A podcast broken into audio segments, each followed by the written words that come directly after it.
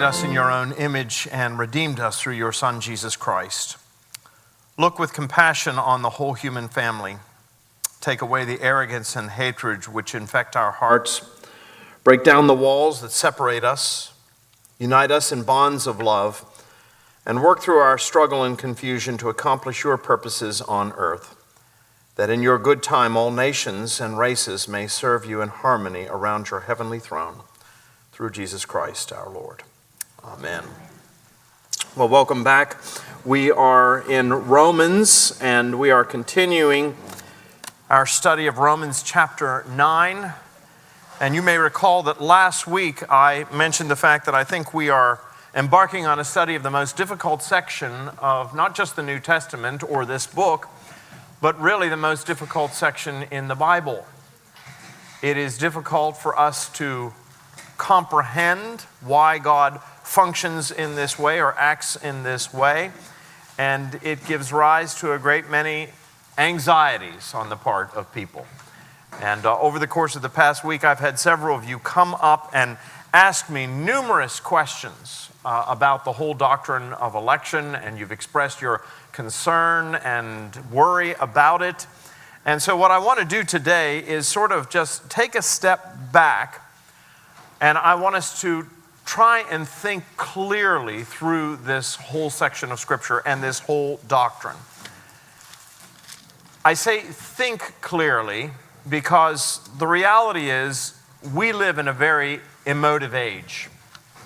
Um, our initial reaction is not to think through issues, but rather to feel through issues. Um, the question is not, um, do I think this is right or do I think this is wrong? The real question is, does it work for me? And I want to suggest to you that that is not necessarily a Christian approach to life or to Scripture. Uh, we are told that we are to love the Lord our God with all our heart, all our mind, and all our strength. And so there are times when how we feel is really irrelevant. So today we're going to try to think through a very difficult issue. And how I want to do that is just go ahead and read through the entirety of Romans chapter 9 and then sort of go back. Some of this you have heard, but sometimes when we take the text apart, verse by verse, it's so detailed that we forget the entire picture. And I want to give you a, a, sort of comprehensive picture of this and a comprehensive understanding. And hopefully by the end, you'll have a better understanding of what I think Paul is teaching and why it's important for our lives. When Paul deals with the doctrine of election in Romans chapter 9, he deals with two things in particular. One, he deals with the fact of election. We touched on that last week. The fact of election and then he deals with the necessity of election. So I want to deal with those two things today the fact of election and the necessity of election. Now, I say the fact of election because immediately what that means is that it does not matter how we feel about this. It's a fact. There are many things in life that we don't like, but that doesn't change the fact of them. All right? So let's just go ahead and read through Romans chapter 9, the entire chapter. Hold your questions. If we have time at the end, I'll do my best to answer them. And if not, well, then that's good for me. but Romans chapter 9, beginning at verse 1, Paul writes, I am speaking the truth in Christ, I am not lying. My conscience bears me witness in the Holy Spirit that I have great sorrow and unceasing anguish in my heart. For I could wish that I myself were accursed and cut off from Christ for the sake of my brothers, my kinsmen according to the flesh. They are Israelites, and to them belong the adoption, the glory, the covenants, the giving of the law, the worship, the promises. To them belong the patriarchs, and from their race, according to the flesh, is the Christ who is God over all, blessed forever. Now, as we begin this discussion about election, Paul is framing the discussion right there.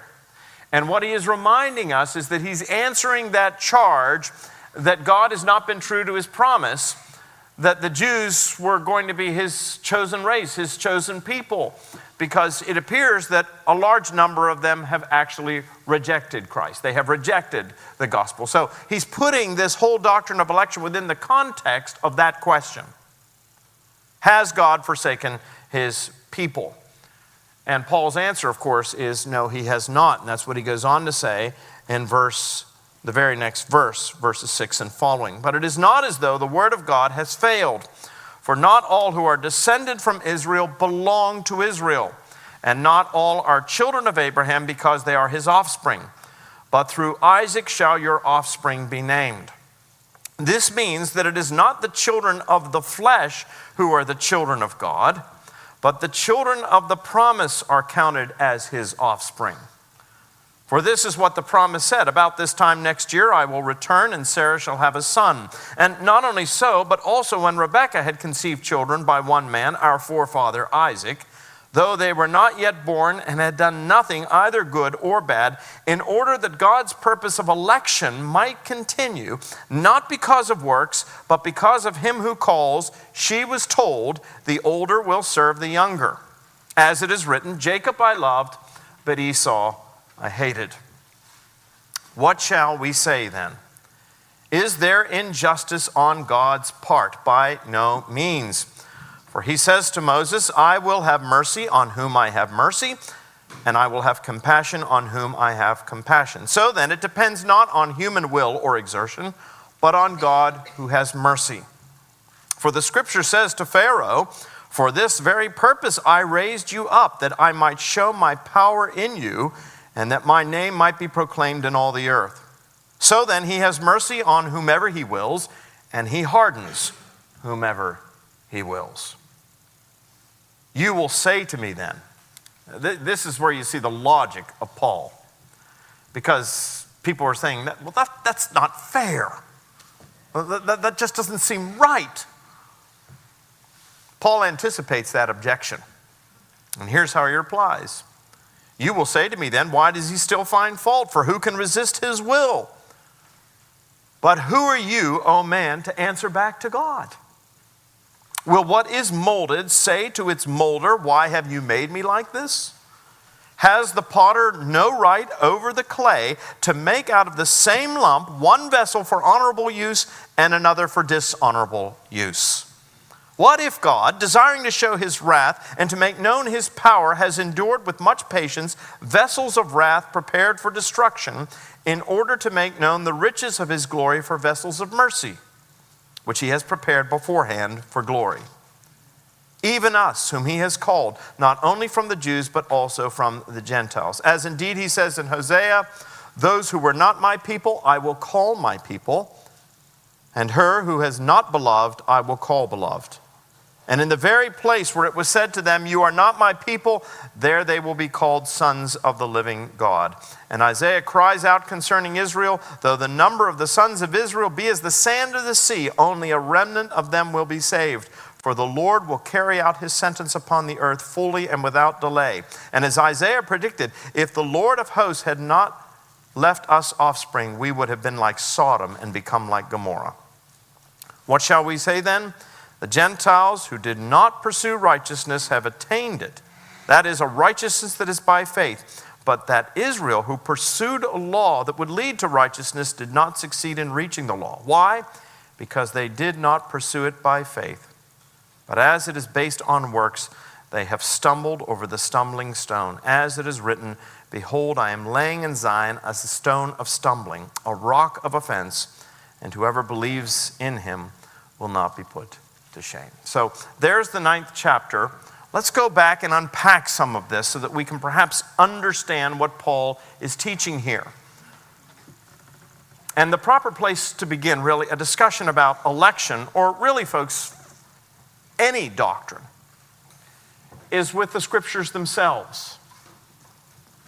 That is the proper place because every single one of us, no matter who we are, we live according to some authority.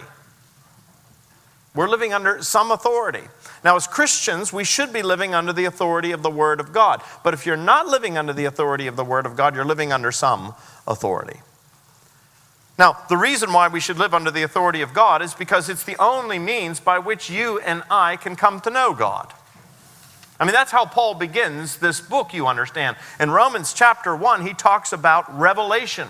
He talks about the fact, the fact that mankind is under the judgment of God because God has made himself known. You and I are creatures, we're finite. There are many things about the universe, the cosmos, that we do not understand, that we do not comprehend. As Paul describes it here in Romans, he says, We see through a glass dimly or darkly. The only way that you and I, mere creatures, finite creatures, can ever hope to have a relationship with God who is infinite is if God condescends to make himself known to us. Now, that's just logic. And that is exactly what Paul says God has done. God has made himself known to his creation. Otherwise, he would be the Deus absconditus, the hidden God.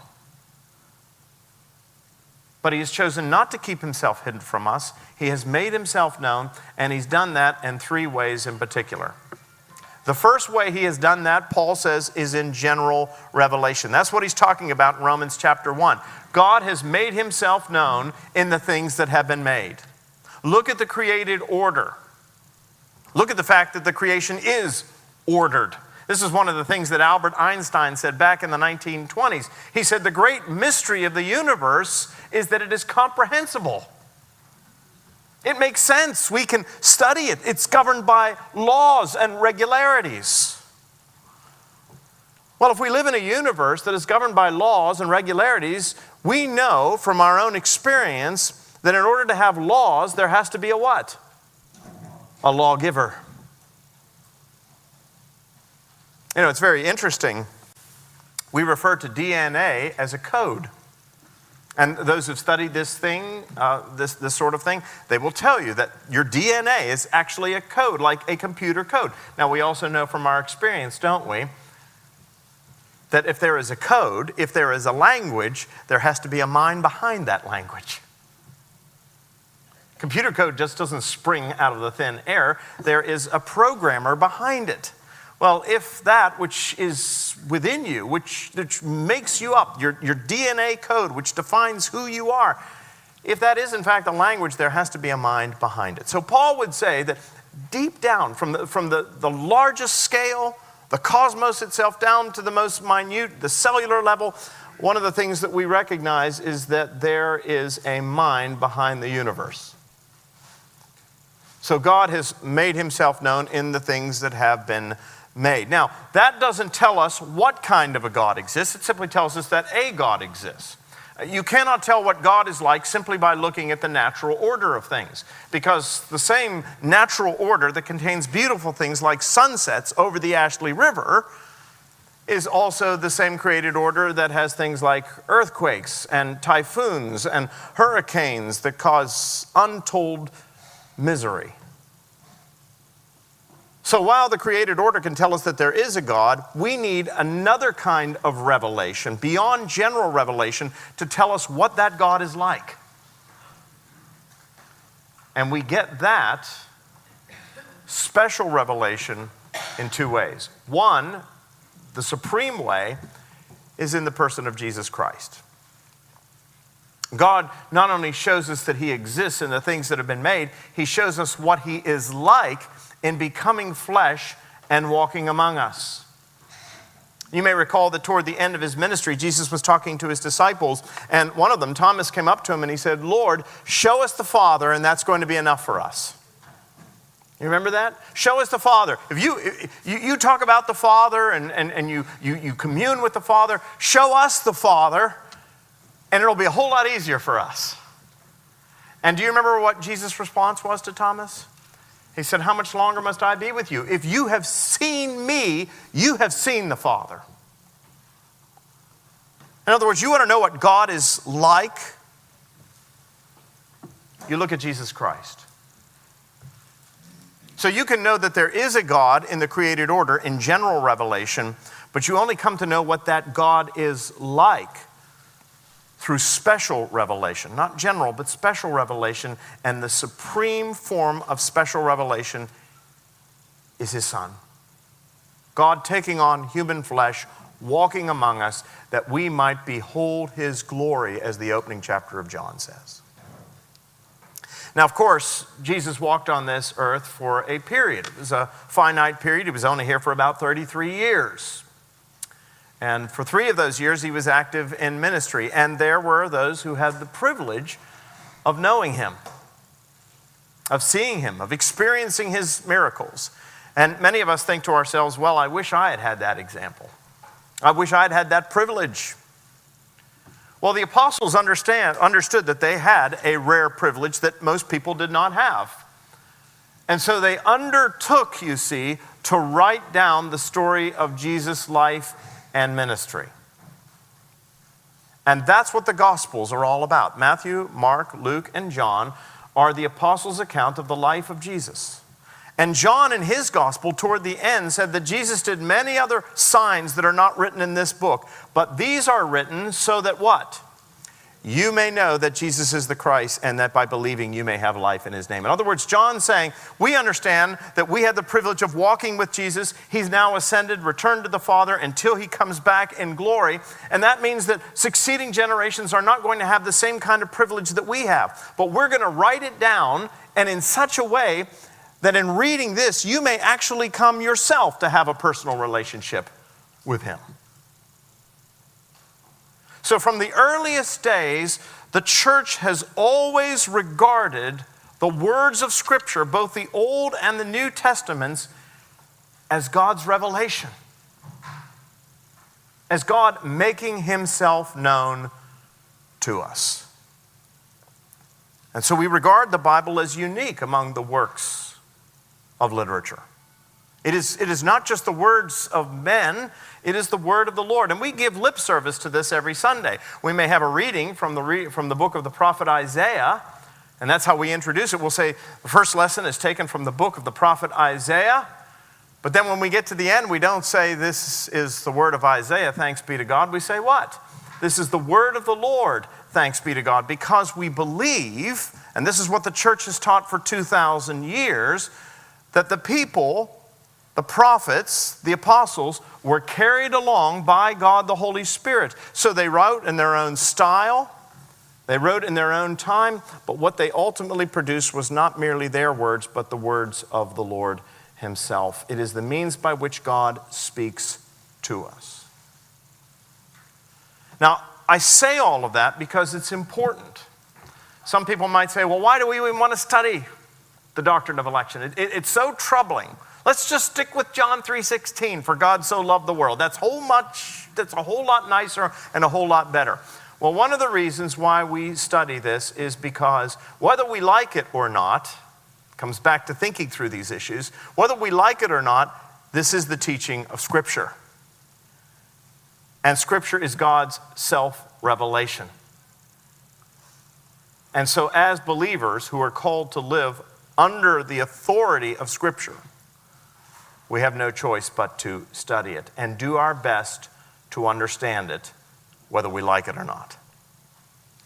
So, the Bible is authoritative for our lives. Now, you've heard me say this before. I think there are basically three views when it comes to the Bible. There is the classic view, namely that the Bible is the Word of the Lord and that it contains all things necessary to salvation. That's what we give lip service to at least every Sunday. The second view, which became very popular um, in the 18th century and up through the 20th century in many critical circles, was that the Bible is not the Word of God. You know, the 18th century was the age of reason. Uh, they believed that God made himself known in the created order. That's what the deists believe, that God was like a great clockmaker, but that God does not reveal himself in any special or specific way. Jesus may have been a great prophet, a great moral teacher, but he was not the Son of God. And so, what people of that stripe would argue is that the Bible is not the Word of God, but rather the words of men about God. Now, obviously, that is contrary to the Christian perspective. That's a, that's a secular approach to the Bible. That, that's studying the Bible as literature, but not as a divine revelation. Now, many people in the church found that troubling, and so they tried to adopt a third perspective, and that is that the Bible is the words of men and the words of God. And you've got to turn it over to the scholars to tell you which one is which. And the problem with that, of course, is that we quickly discovered that the scholars didn't agree. So I would argue that as Christians, as believers, as those who really do have a relationship with Christ, when it comes to the scriptures, the only viable option for us is to adopt the view that this is, in fact, the Word of God, and that even though there are some parts of it that we don't understand, this is why I've said to you before, it's like taking an aspirin. If you've got a headache and you go to the medicine cabinet and you take an aspirin, the one thing you don't do with an aspirin is chew it. Why? Because it's bitter. What do you do with an aspirin? You swallow it whole. What I want to suggest to you is that there are some parts of Scripture that you and I are going to struggle with but rather than chew on them and find that they only taste bitter to us, perhaps the best thing for us to do is to trust God, who has proven himself to be gracious and merciful, to trust God and to swallow these things whole, hoping that by believing in them, we will eventually come to understand them. The Latin is fides quaerens intellectum, it means faith seeking understanding. See, we want to do it the other way around. I'm not going to believe it unless I can understand it. And God says, that's not the way it works. I've given you enough evidence to believe in me, but on the other things, you're going to have to take them by faith. So we believe that the Bible is divinely inspired. Some circles like to describe this as verbal plenary inspiration. But what it basically means is that the scriptures themselves are in fact the word of God. And this is what the apostle Paul says in 2 Timothy chapter 3. He says all scripture is theopneustos. That is God breathed and profitable for teaching, for correcting, for rebuking, and for training in righteousness so that the man or the woman of God may be complete for every good work. So the church has taught that the scriptures are the Word of God. And I want you to understand this is true for all of the denominations that come out of the Reformation, at least. Certainly true for Anglicans. In our own 39 articles, we have this statement. There are two articles that deal with Scripture. Article number six of the sufficiency of the Holy Scriptures. It says this Holy Scripture contains all things necessary to salvation so that whatsoever is not read therein, nor may be proved thereby, is not to be required of any man that it should be believed as an article of the faith or be thought requisite or necessary for salvation. Did you hear that?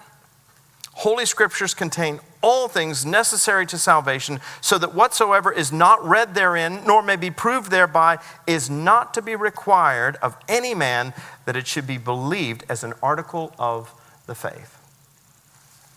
Article 20, just a few pages later in the prayer book, says this The church hath power to decree rites or ceremonies and authority in controversies of faith and yet it is not lawful for the church to ordain anything that is contrary to God's word written.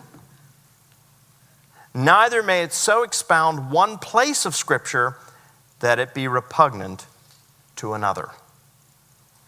Wherefore, although the church is a witness and keeper of Holy Writ, Yet, as it ought not to decree anything against the same, so besides the same ought it not to enforce anything to be believed for necessity of salvation. Now, that's in our own Book of Common Prayer. And what is it declaring? That the scriptures are the word of God. They contain all things necessary to salvation. If it can't be proved by scripture, it doesn't have to be believed, be believed as an article of the faith. It may be somebody's pious opinion, but you're not required to believe it. On the other hand, if it is in the scriptures, it must be believed as an article of the faith. Now, why am I doing all of that? Talking about the scriptures, talking about authority, because of that very point that if it is taught in scripture, whether we find it difficult, whether we find it troubling, is beside the point. We, as believers living under the authority of the Word of God, have a responsibility to believe it. Even to believe those things that we cannot understand. So let's talk about the doctrine of election. Let's talk, as Paul does, about the fact of election. Set aside the idea that you find it troubling, set aside the fact that you find it difficult. Let's just talk about whether or not it's actually taught in Scripture. And if it is, and we are believers, and we live under the Word of God, then we have an obligation to do what? To swallow it whole, to embrace it. Now, Paul pretty clearly makes the argument that the doctrine of election is just a fact. And this is the way that God has worked in history. He talks first about Abraham, the calling of Abraham. That happened back in Genesis. God called Abraham. This is how God began this whole process of salvation by which he was going to redeem the world. He chose a man named Abraham. If you were in the Rector's Forum on Sunday, we were talking about Israel and all of that. We talked a little bit about this. God called Abraham, and from Abraham, he called a family, and from this family, he called a nation, and from this nation would ultimately come the Savior of the world, our Lord Jesus Christ. Abraham is the father of the Jewish people. Now, what Paul asks is why did God start with Abraham? Why didn't he start with somebody else? There, there, were lots of people living on the face of the earth at that time, but God decides to start with this man, Abraham. Well, you might say, well, it must have been something in Abraham that God took note of. There must have been something extraordinary about Abraham. He must have been an extremely intelligent man, or an extremely righteous man, or an enlightened man, or there must have been something that God said, ah, now there's somebody that I can work with. But actually, Paul says that's not the case. If you go back and you look at the story of Abraham, when God called Abraham, where was he? He was living in a place called Ur of the Chaldeans in ancient Mesopotamia and he was an idol worshiper. He didn't know anything about God. He was not living a righteous life. God simply chose Abraham, and not because of anything that Abraham had done, simply because it pleased God to do so. Now, that does not mean that God didn't have a reason for choosing Abraham. It just means that if he did, we don't know what it is. And God chose to work through Abraham. Now, somebody might argue, Paul says, well, you got to start somewhere. So, so maybe God just, you know, closed his eyes and pointed, and well, the lot fell to Abraham, and so that's what he decided to do. But Paul says, but it wasn't only the calling of Abraham, it was also the calling of Isaac, Abraham's son. You know, Abraham had two sons. And Isaac was not the eldest. He had another son, didn't he? No, Ishmael. Ishmael, who was the son of Abraham and his slave girl, Hagar. When Abraham and Sarah couldn't conceive a child and couldn't produce an heir, and that was so important in the ancient world, Sarah actually made the suggestion that he go and have relations with her slave girl and produce an heir by which they could have a family. And so Abraham did. And they did have a child. And Sarah didn't like the child after all. It was her idea, but when she thought about it, this is not a great idea at all because all of a sudden, Abraham's giving all this attention to another woman. This is a perfect example of man trying to resolve their own dilemmas. So actually, there was an elder son, but God said, No, your descendants will come through a promised son. And that promised son, as we know, is Isaac. So God chose Isaac, what? Over Ishmael. Now, Paul anticipates the next objection. The next objection is well, okay, but that's because Isaac was a pure blooded Jew. All right? I mean, Hagar was a slave woman and she was a pagan. But God chose a pure blooded Jew, Abraham and Sarah's heir. Well, Paul says, okay, I, I, hear what you're saying, but let's not forget the fact that there were two sons from that next marriage. Abraham has Isaac, Isaac has Jacob and Esau. Both of them are, quote, pure blooded Jews. And furthermore, Esau is the eldest, remember? They were twins, but according to the law of the day, the first child to come out of the mother's womb is the eldest and inherits the estate.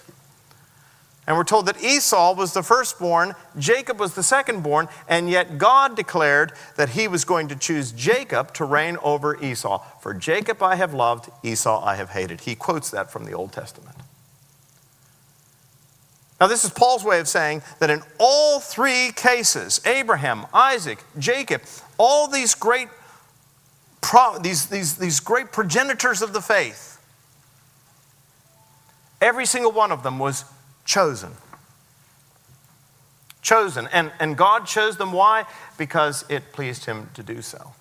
And it's not just here in the patriarchs, Abraham and Isaac and Jacob, that we see this doctrine of election. We see it all throughout the scriptures, all throughout the Old Testament. The calling of Israel to be a chosen people. You've heard me quote this before in Deuteronomy chapter 7.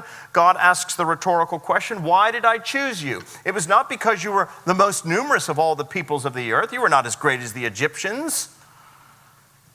I chose you because I set my affection on you. Why did God set his affection upon the Jews as opposed to any other people in the earth? We don't know. It just pleased him to do so. So, the calling of the patriarchs, the calling of the nation. How about the calling of David?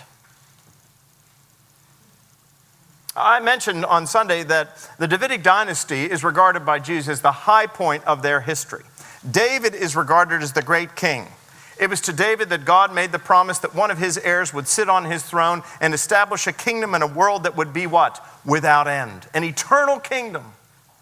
David is described as a man after God's own heart.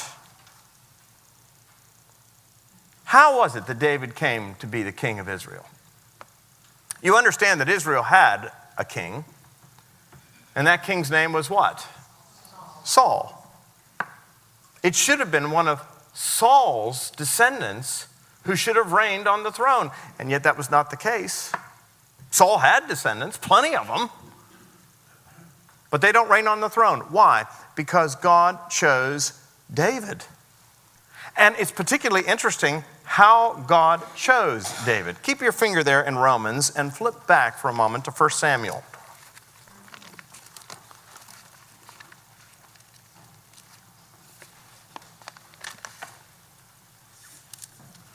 1 Samuel chapter 16. Chapter 15 talks about God rejecting Saul. Saul had engaged in forbidden practices, and as a result, God decides that he's going to reject him as king. And 1 Samuel chapter 16 tells the story of the calling of the new king. Then the Lord said to Samuel, how long will you grieve over Saul, since I have rejected him? Samuel's a prophet. I have rejected him from being king over Israel. Fill your horn with oil and go. I will send you to Jesse the Bethlehemite. Jesse of Bethlehem. This is why Bethlehem is called the city of David, incidentally. I want you to go Fill your horn with oil, go to the home of Jesse the Bethlehemite, for I have provided for myself a king among his sons. Note that language. I have provided for myself a king from among his sons. And Samuel said, How can I go? If Saul hears it, he will kill me. And the Lord said, Take a heifer with you and say, I've come to sacrifice to the Lord, and invite Jesse to the sacrifice, and I will show you what you shall do. And you shall anoint for me him whom I declare to you. Notice that it's God's taking the initiative here, it's God constantly taking the action. Samuel did what the Lord commanded and came to Bethlehem. The elders of the city came to meet him trembling and said, Do you come peaceably? And he said, Peaceably, I've come to sacrifice to the Lord. Consecrate yourselves and come with me to the sacrifice. And he consecrated Jesse and his sons and invited them to, the sacrifice. And when they came, he looked on Eliab and thought, Surely the Lord's anointed is before him. But the Lord said to Samuel, Do not look on his appearance or on the height of his statue, because I have rejected him. For the Lord sees not as man sees. Man looks on the outward appearance, but the Lord looks on the heart. Then Jesse called Abinadab and made him pass before Samuel, and he said, Neither has the Lord chosen this one. Then Jesse made Shammah pass by, and he said, Neither has the Lord chosen this one. And Jesse made seven of his sons pass before Samuel, and Samuel said to Jesse, The Lord has not chosen these. Now, what is interesting here is God sends Samuel to Bethlehem to anoint a new king. And he said, one, The king is going to be one of the sons of Jesse. And so he talks to Jesse and he says, I, I need to see your sons. This is what the Lord has chosen. And so, what does Jesse do? He has all of his sons and he has all these boys pass before the prophet. And he has them go from the eldest to the youngest. And the first one passes, and the first thing that Samuel says is, Oh, this has got to be the one. Look at him. He's, he's intelligent, he's strong, he's a leader among his brothers. That's got to be the one. And Samuel says, No, that's, that's not the one. Well, get the next boy. All right, the next boy comes in. He's not as impressive as his elder brother, but he's impressive too. And the Lord says, No. And we're told that all of these sons pass through. And Jesse shrugs his shoulders and said, Well, I don't know. Look at how the story continues.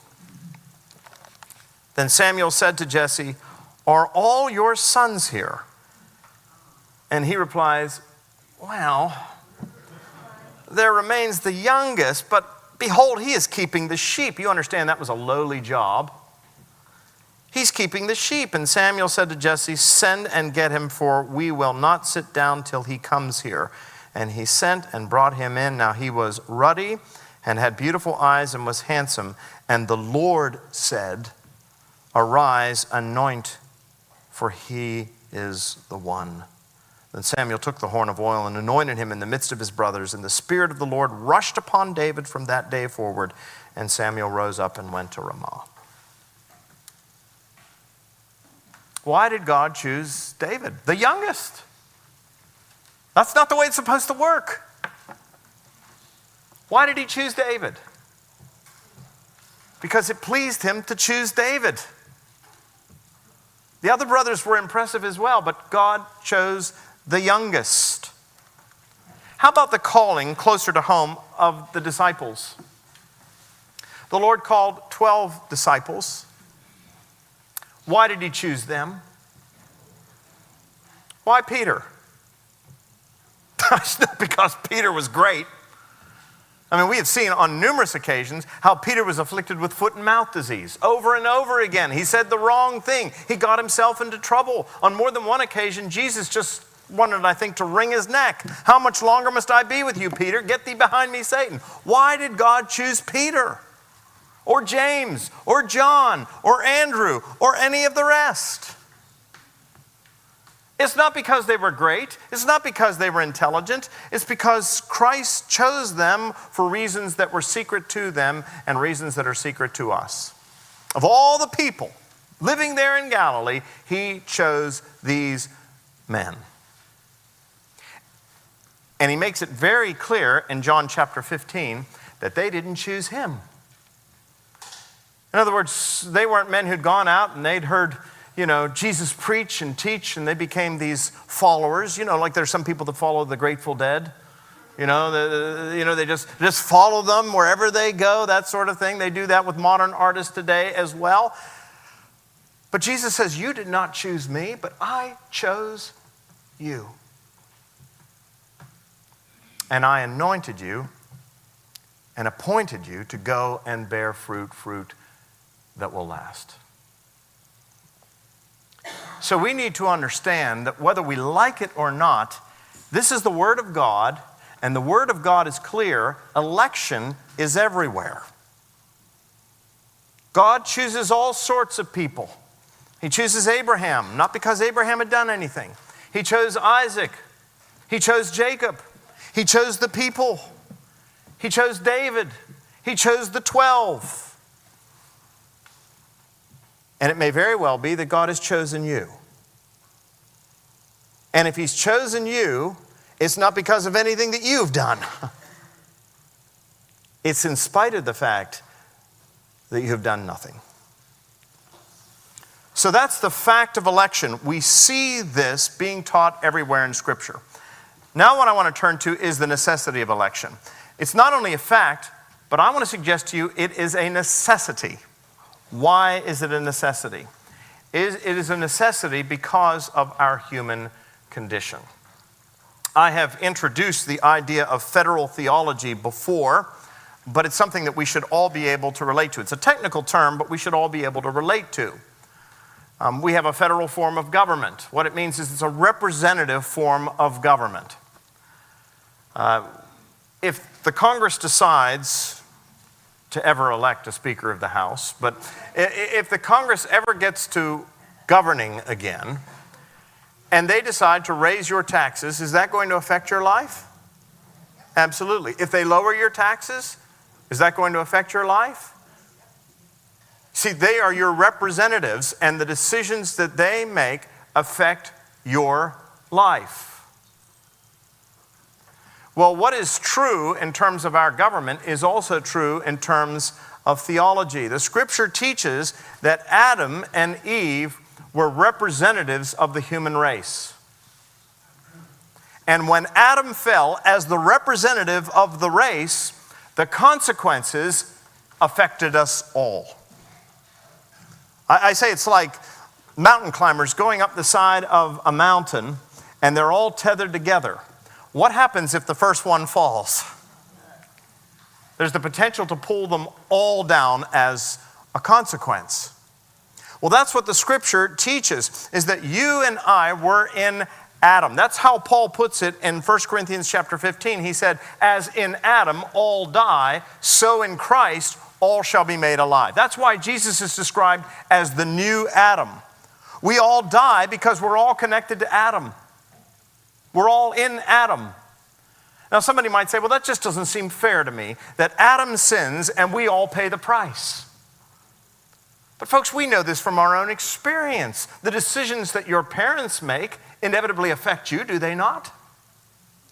Of course they do. If a mother is a drug user, can her child, her unborn child, the child she's bearing in her womb, when that child is born, will that child have difficulties, problems as a consequence of the mother's decisions? Absolutely. So we need to understand that when we talk about federal theology, we talk about the fall of man, we talk about the fall of Adam and it affecting us, we understand that that's the way things work. Here's something else. We tend to think that we would have done better than Adam.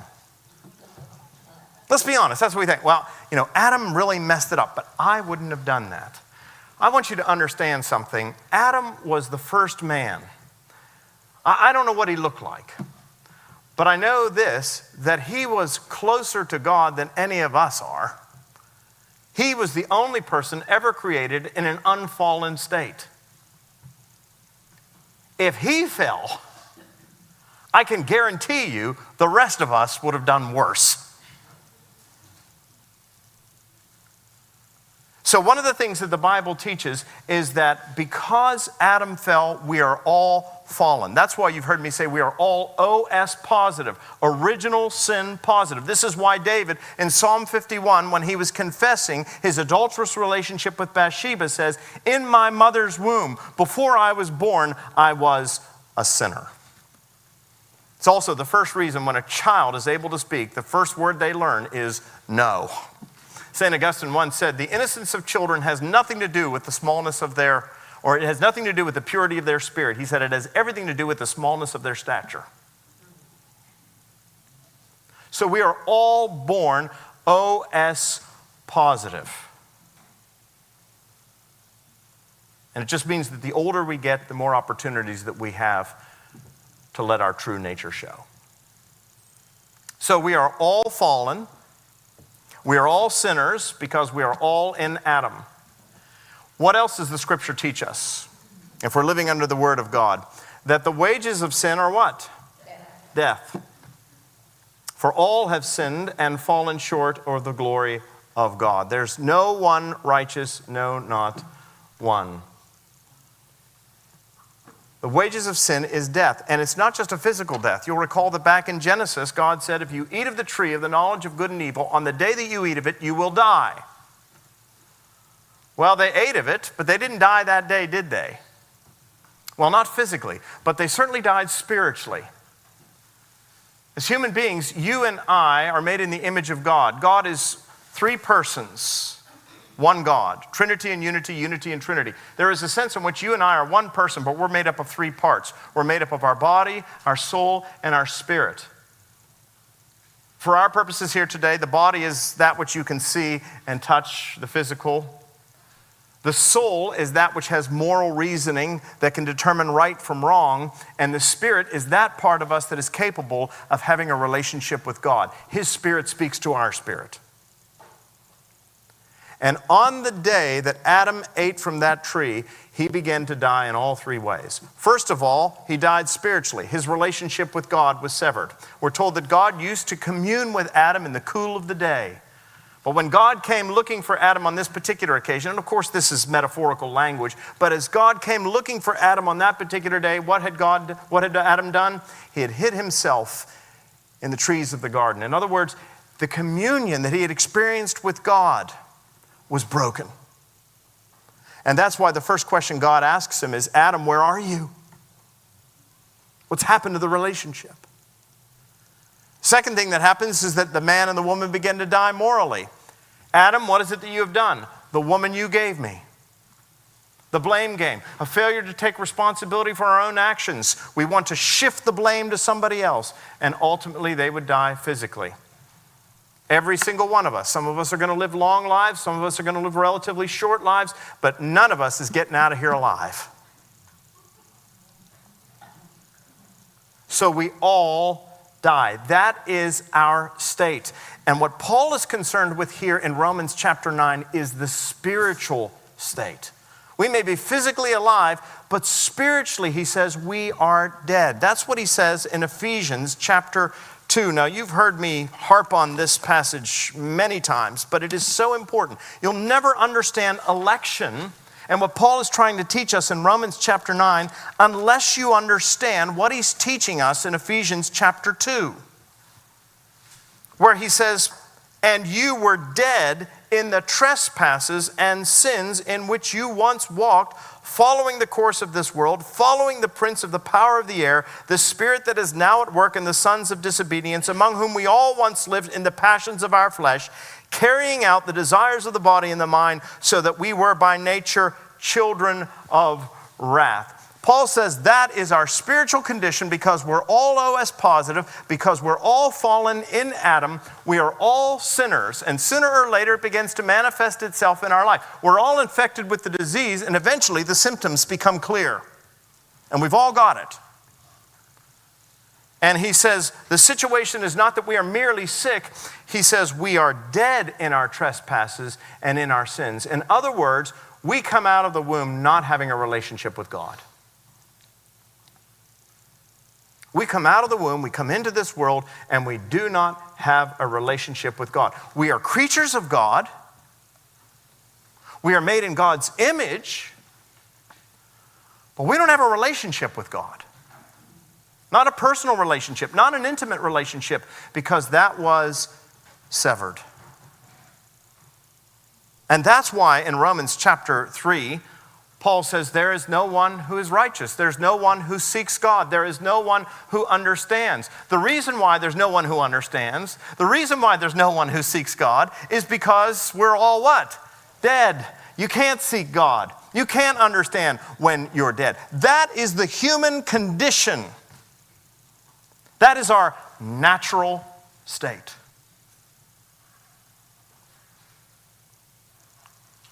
And our only hope is if God does for us what we cannot do for ourselves. And that is what? Well, Paul goes on to say it in Ephesians chapter 2 But God, who is rich in mercy, because of the great love with which he loved us, not because of anything we'd done, even when we were dead in our trespasses, made us alive together with Christ. It is by grace you have been saved. And he raised us up with him and seated us with him in the heavenly places in Christ Jesus. He says it again in verse 9 For by grace you have been saved through faith, and this is not your own doing. It is the gift of God, not a result of works, so that no one may boast. That's our condition. And apart from the grace, the mercy of God, there's nothing that we can do about it because we're spiritually dead. Now, this is where things begin to intersect with the doctrine of election. The question becomes is God fair? Well, let's look at it not from the human perspective, but let's look at it from God's perspective. We all agree all have sinned? Anybody out there never sinned? All have sinned? All have fallen short of the glory of God? As a consequence of that, we are all under what? Wrath. We are all under judgment. The wages of sin is what? Death. So if we're all sinners, and the wages of sin is death, what do we all deserve? Death.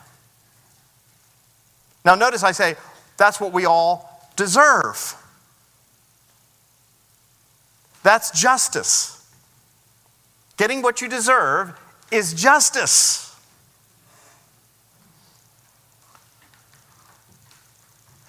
But God, Paul says, who is rich in mercy, decided to raise some. He's under no obligation to do so. He chooses to do so.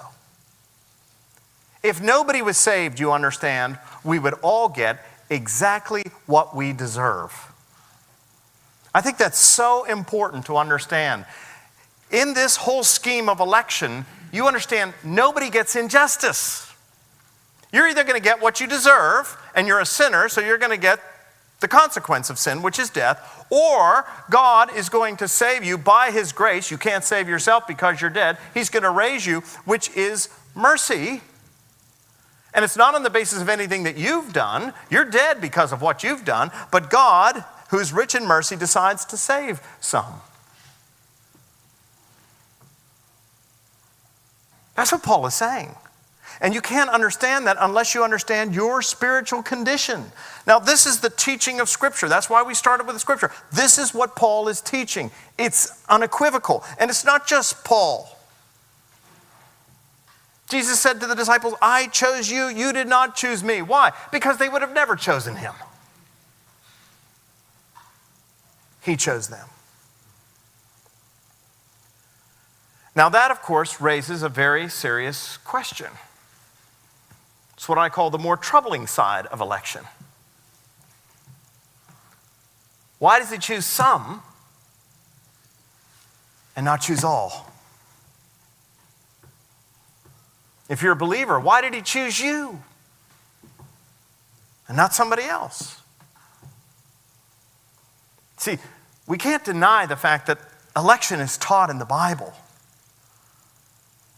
We've got to believe it because it's there, folks. But it does raise these questions.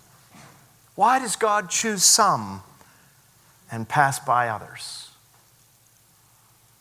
Well, in order to find the answer to that, you have to come back next week,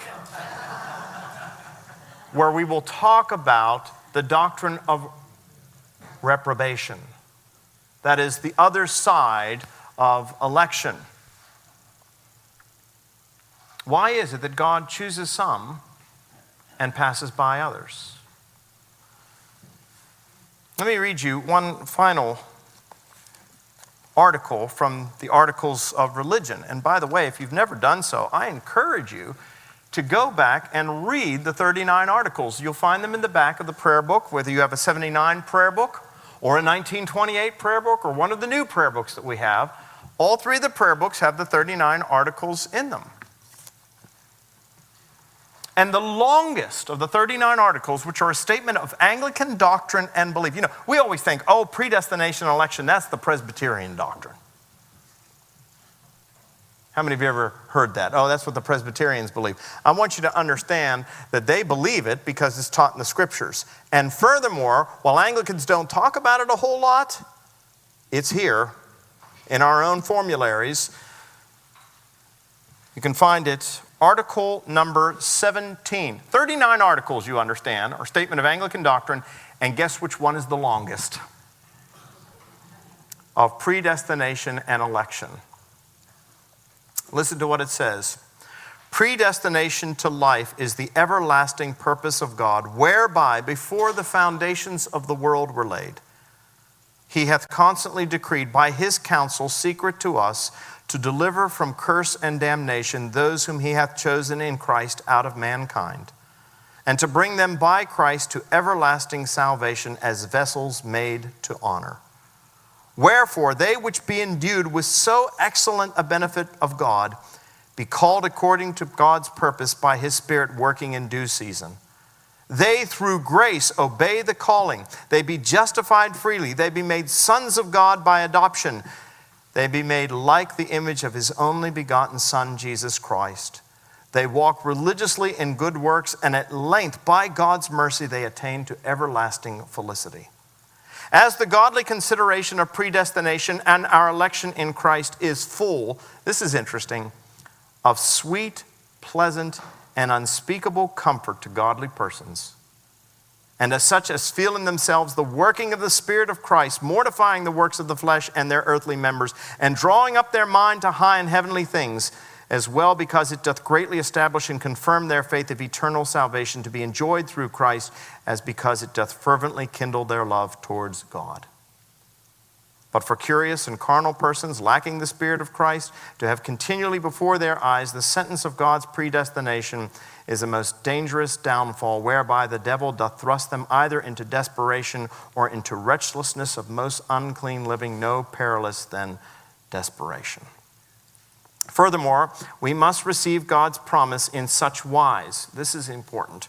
We must receive God's promise in such wise as they be generally set forth to us in the Holy Scriptures. See, that's the important part at the end.